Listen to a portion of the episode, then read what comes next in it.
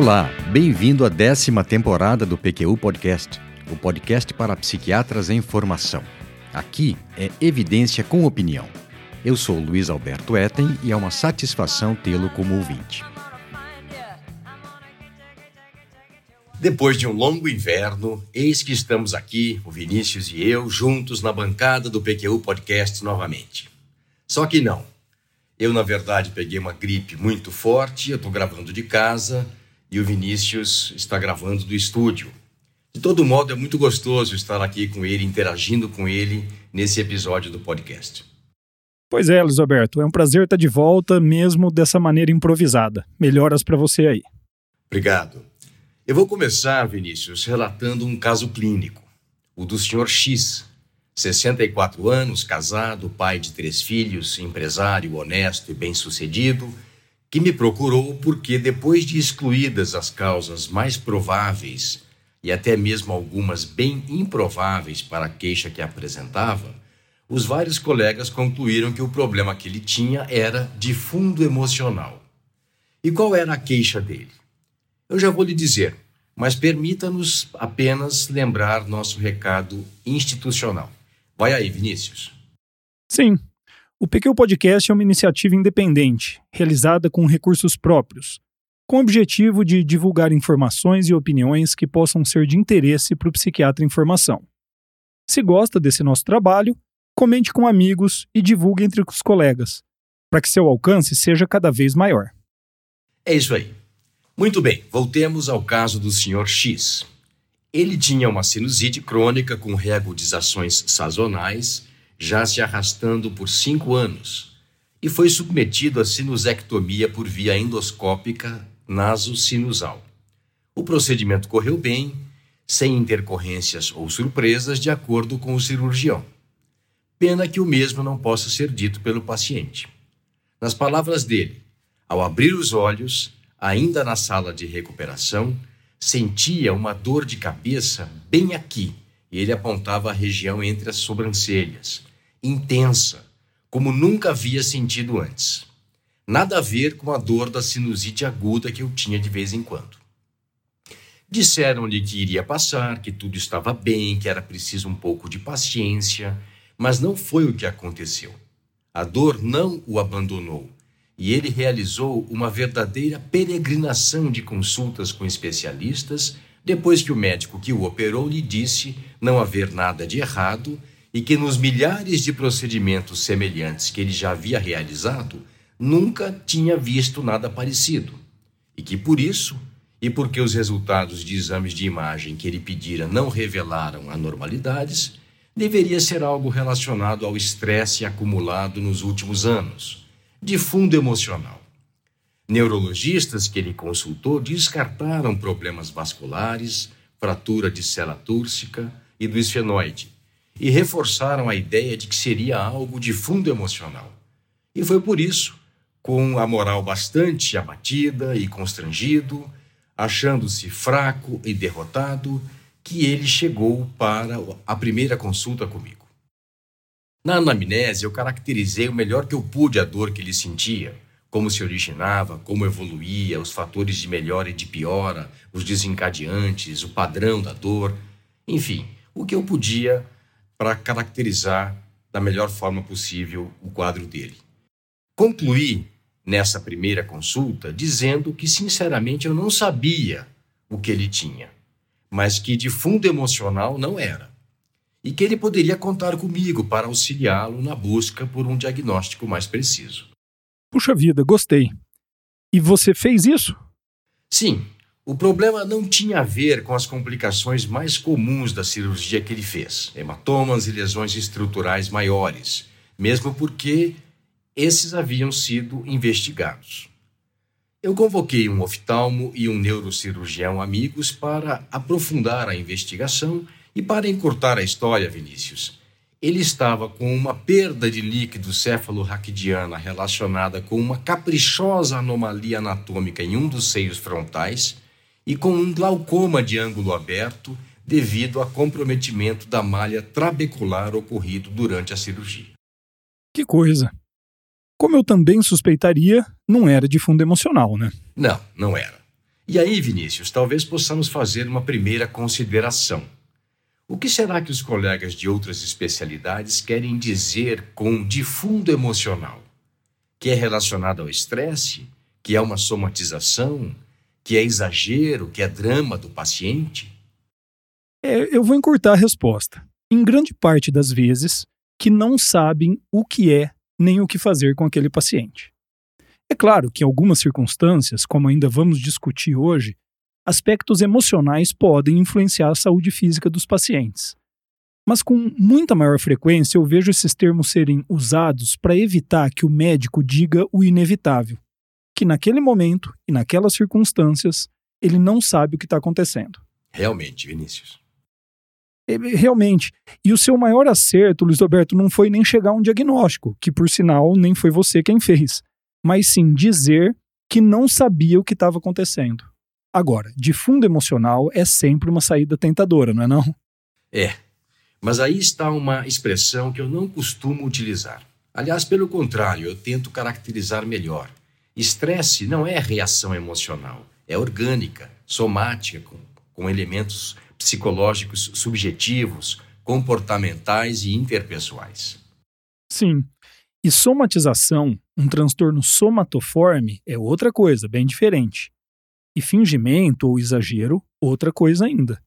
Colocar tudo no mesmo saco, na categoria de fundo emocional, não ajuda e ainda tem uma conotação pejorativa. Concordo. E Piti? Nasceu no meio médico, no meio acadêmico e hoje é sinônimo também de comportamento inadequado em algumas situações. Como assim, Nasceu no meio médico acadêmico? Assim, piti é a corruptela de pitiatismo ou de manifestação pitiática, para se referir às queixas e sinais apresentados por paciente com transtorno conversivo. Na região norte do país, aliás, especialmente em Belém, utiliza-se pitiá, com o sentido que damos a piti. Pitiatismo foi um termo cunhado por Joseph Babinski para denominar um grupo de pacientes que ele considerava que tinha a histeria verdadeira, bem mais restrita do que uh, o grupo que o seu mestre, Jean-Martin Charcot, apresentava e discutia nas sessões espetaculosas que conduzia no Hospital Salpêtrière, na Paris do século XIX. Antes de ser apropriado pelos leigos, Havia entre os médicos o comentário de que pacientes que chegavam ao PS com ataques de ansiedade ou muitos sintomas somáticos vagos, de caráter dramático, histriônicos, eram casos de piti infectado. Uma paciente, aliás, com ar sério, coitada, sem saber do que se tratava, disse que o plantonista que a atendera no pronto-socorro pediu que ela me passasse esse diagnóstico para que eu desse para ela o antibiótico apropriado. Não, sério mesmo? Infelizmente, sim. É, dar um piti é hoje uma gíria, uma expressão popular, com o mesmo significado de ter um chilique, armar um barraco, ficar irritado, agressivo. Quando alguém dá um piti, normalmente faz pensar que a pessoa exagerou na sua resposta, no seu comportamento, passando dos limites e agindo de modo escandaloso. Temos também, Vinícius, o famoso nada. O paciente em crise de pânico que chega para atendimento em serviços de emergência, para onde foi correndo por achar que corria risco de morte, para quem, depois de aferida a pressão normal e de traçado o eletrocardiograma, sem anormalidades também, informa-se que ele não tem nada. Sim, que tudo aquilo que ele apresentou é nada. O correto, claro, seria completar a sentença nada no coração, nada grave que coloque a vida em risco, mas não dizer não é nada, ou que é de fundo emocional, e que ele deveria procurar então um psiquiatra. O colega que age assim talvez nem tenha consciência do mal que pode provocar. Eu me lembro de um paciente com transtorno de pânico que fantasiou que essa indicação do médico significava que ele estava condenado e que a recomendação de procurar um psiquiatra fosse para que ele lhe desse essa famigerada notícia. Resultado: ele sofreu muito, enormemente, durante a espera da consulta, em relação à qual ele estava muito ambivalente e literalmente, Vinícius, ele desabou na minha frente. É, que esse relato sirva de alerta. A comunicação com o paciente deve ser clara, respeitosa e empática. Isso mesmo, Vinícius. O colega talvez até tivesse boa intenção, mas não foi capaz de se colocar no lugar do paciente e imaginar o impacto da notícia que ele lhe dera, que todo aquele mal-estar era nada e que ele precisava procurar um psiquiatra. Fica a dica para o psiquiatra em formação: preocupe-se com aprimorar a sua comunicação com o paciente. E se for para dar alguma notícia ruim, escute o episódio 156 do PQU Podcast. Perfeito. E Peripac, Luiz Alberto? Depois da história do Piti, eu quero saber se você tem alguma coisa para contar do Peripac. Ah, esse termo tem história também.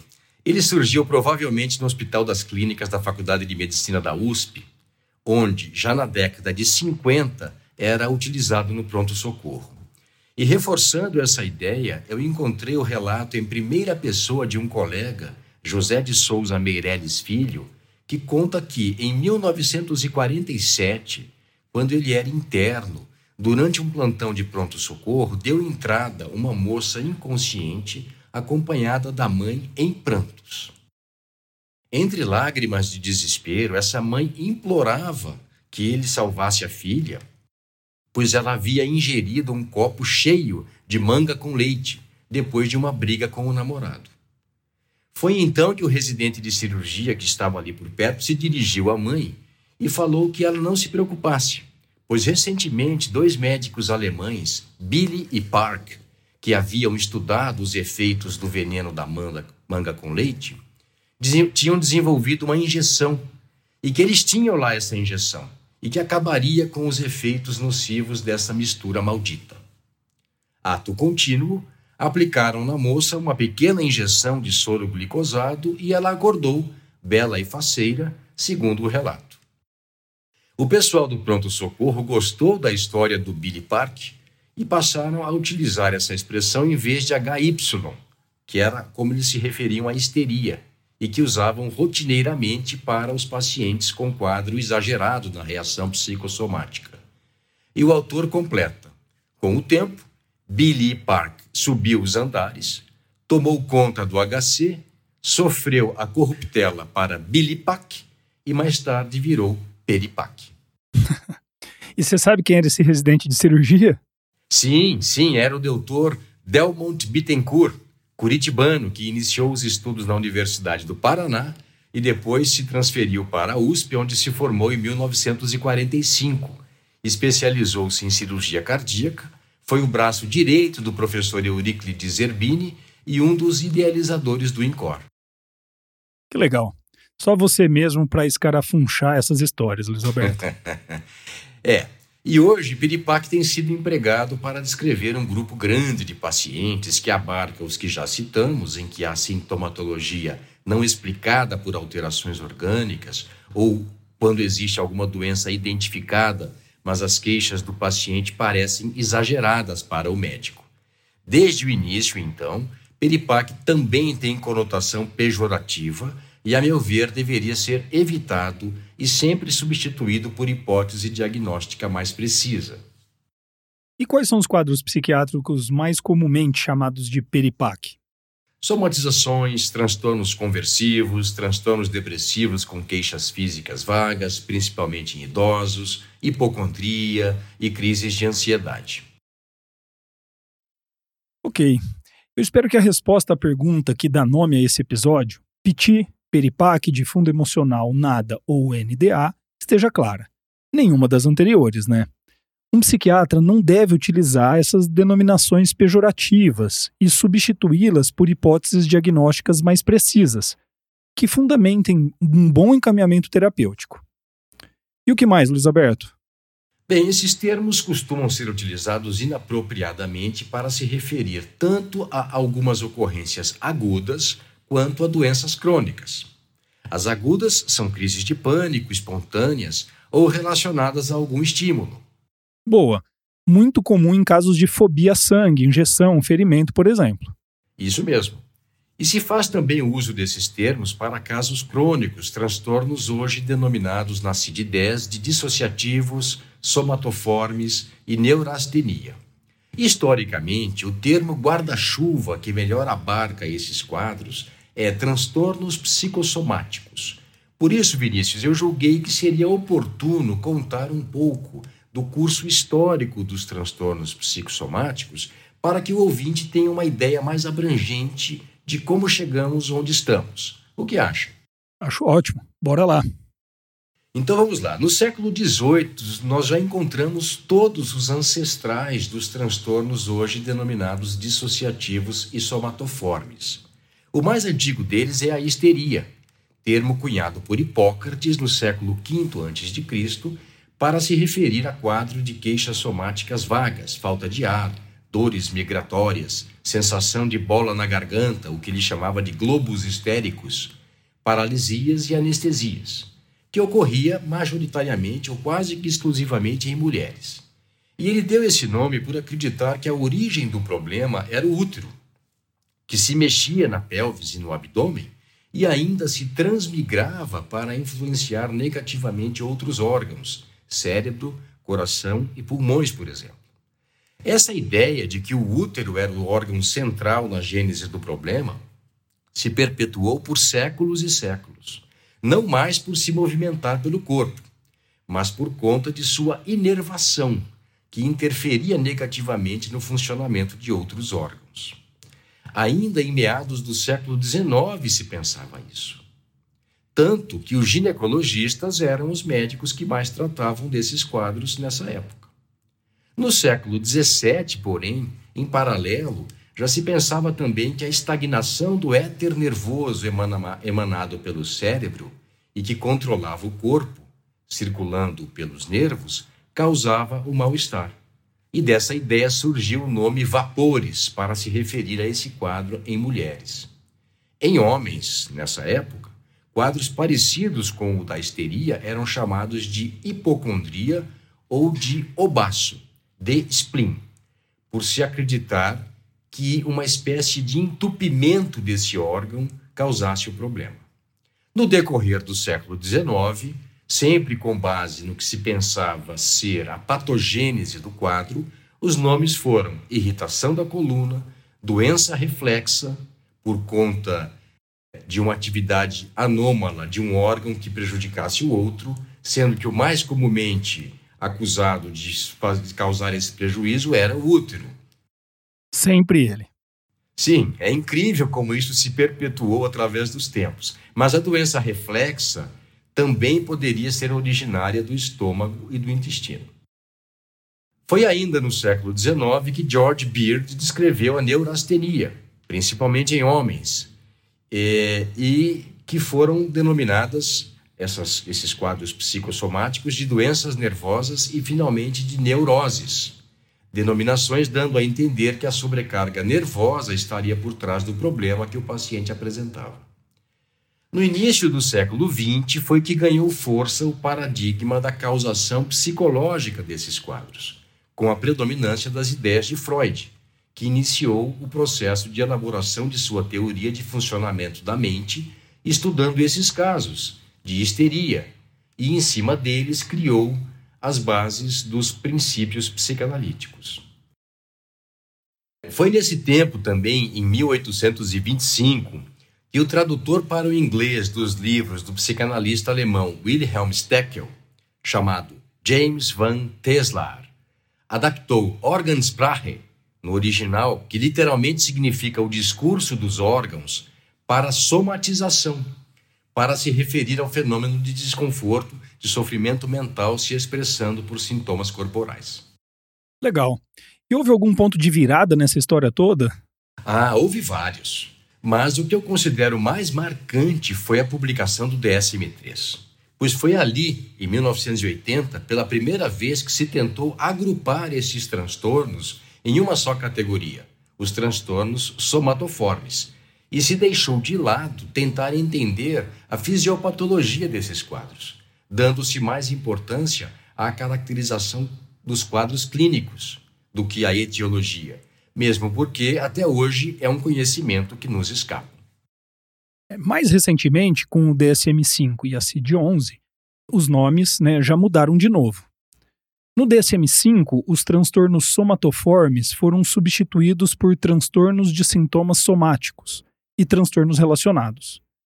Nele, a ênfase é menor em sintomas não explicados por causas médicas e direcionada para algumas características: sintomas somáticos incômodos associados a comportamentos, sentimentos e pensamentos anormais, preocupações exageradas, desproporcionais, relacionadas ao significado dos sintomas.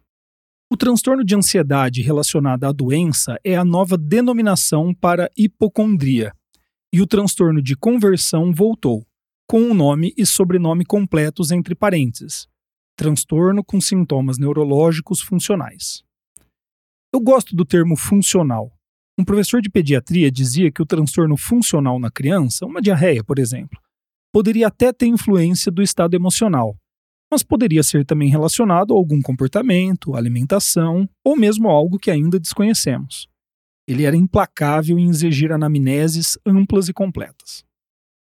Mas, voltando às classificações, na CID-11, o transtorno de desconforto corporal, Bodily Distress Disorder, entra no lugar dos transtornos somatoformes da CID-10 e ainda inclui a neurastenia.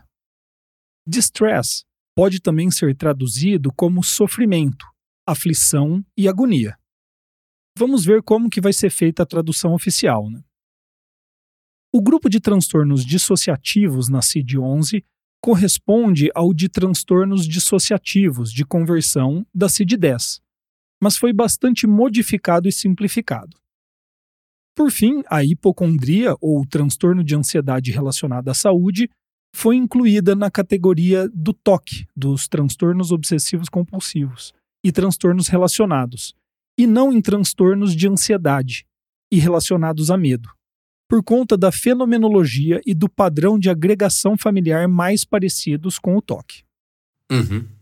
Duas coisas são certas: transtornos psicossomáticos sempre existiram, com apresentações clínicas variáveis e, naturalmente, com nomes diferentes e continuarão a existir, Vinícius.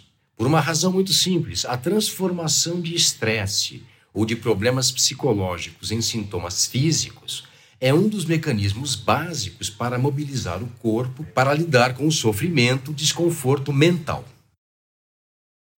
Os sintomas, em todos os tempos, são de quatro categorias, cujo predomínio varia de acordo com a época, a cultura e o contexto.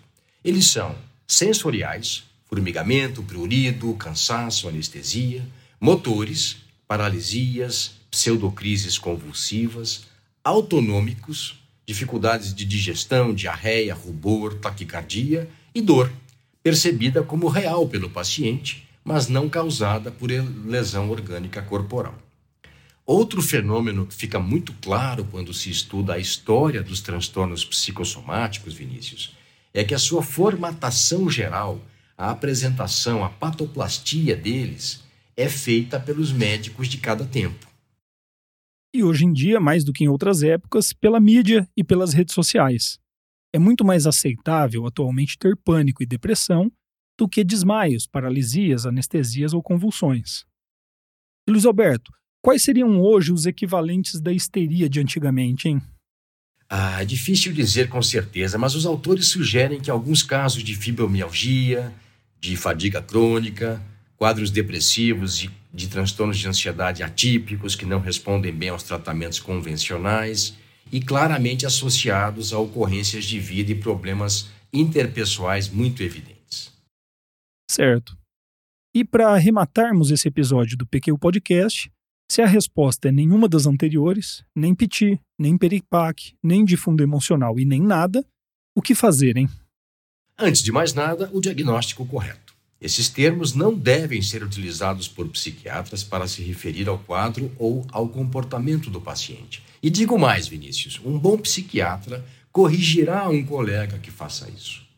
O passo seguinte é o encaminhamento terapêutico, do qual fazem parte uma primeira consulta mais demorada, com escuta atenta em que se faça a anamnese completa a prescrição de medicamentos de modo conservador e exploratório, o uso de técnicas psicoterápicas específicas e muita habilidade na hora de comunicar ao paciente sua formulação diagnóstica e encaminhamento terapêutico.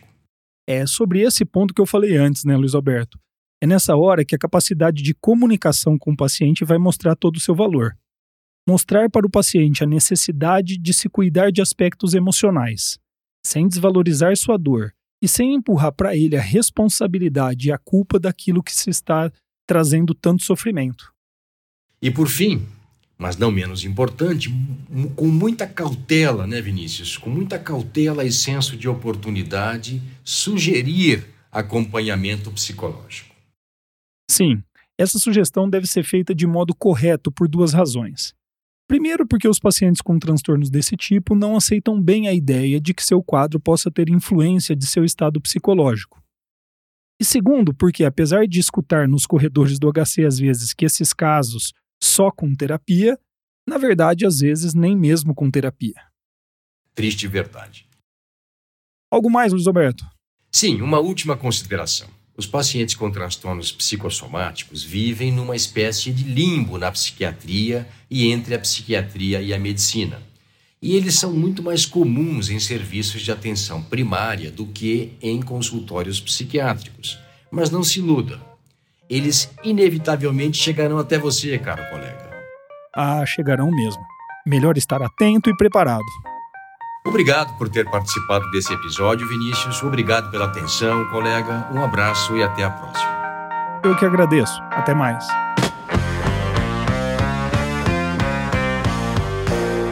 Acesse a nossa página no Facebook e siga-nos no Instagram para ficar por dentro de tudo o que acontece no PQU Podcast.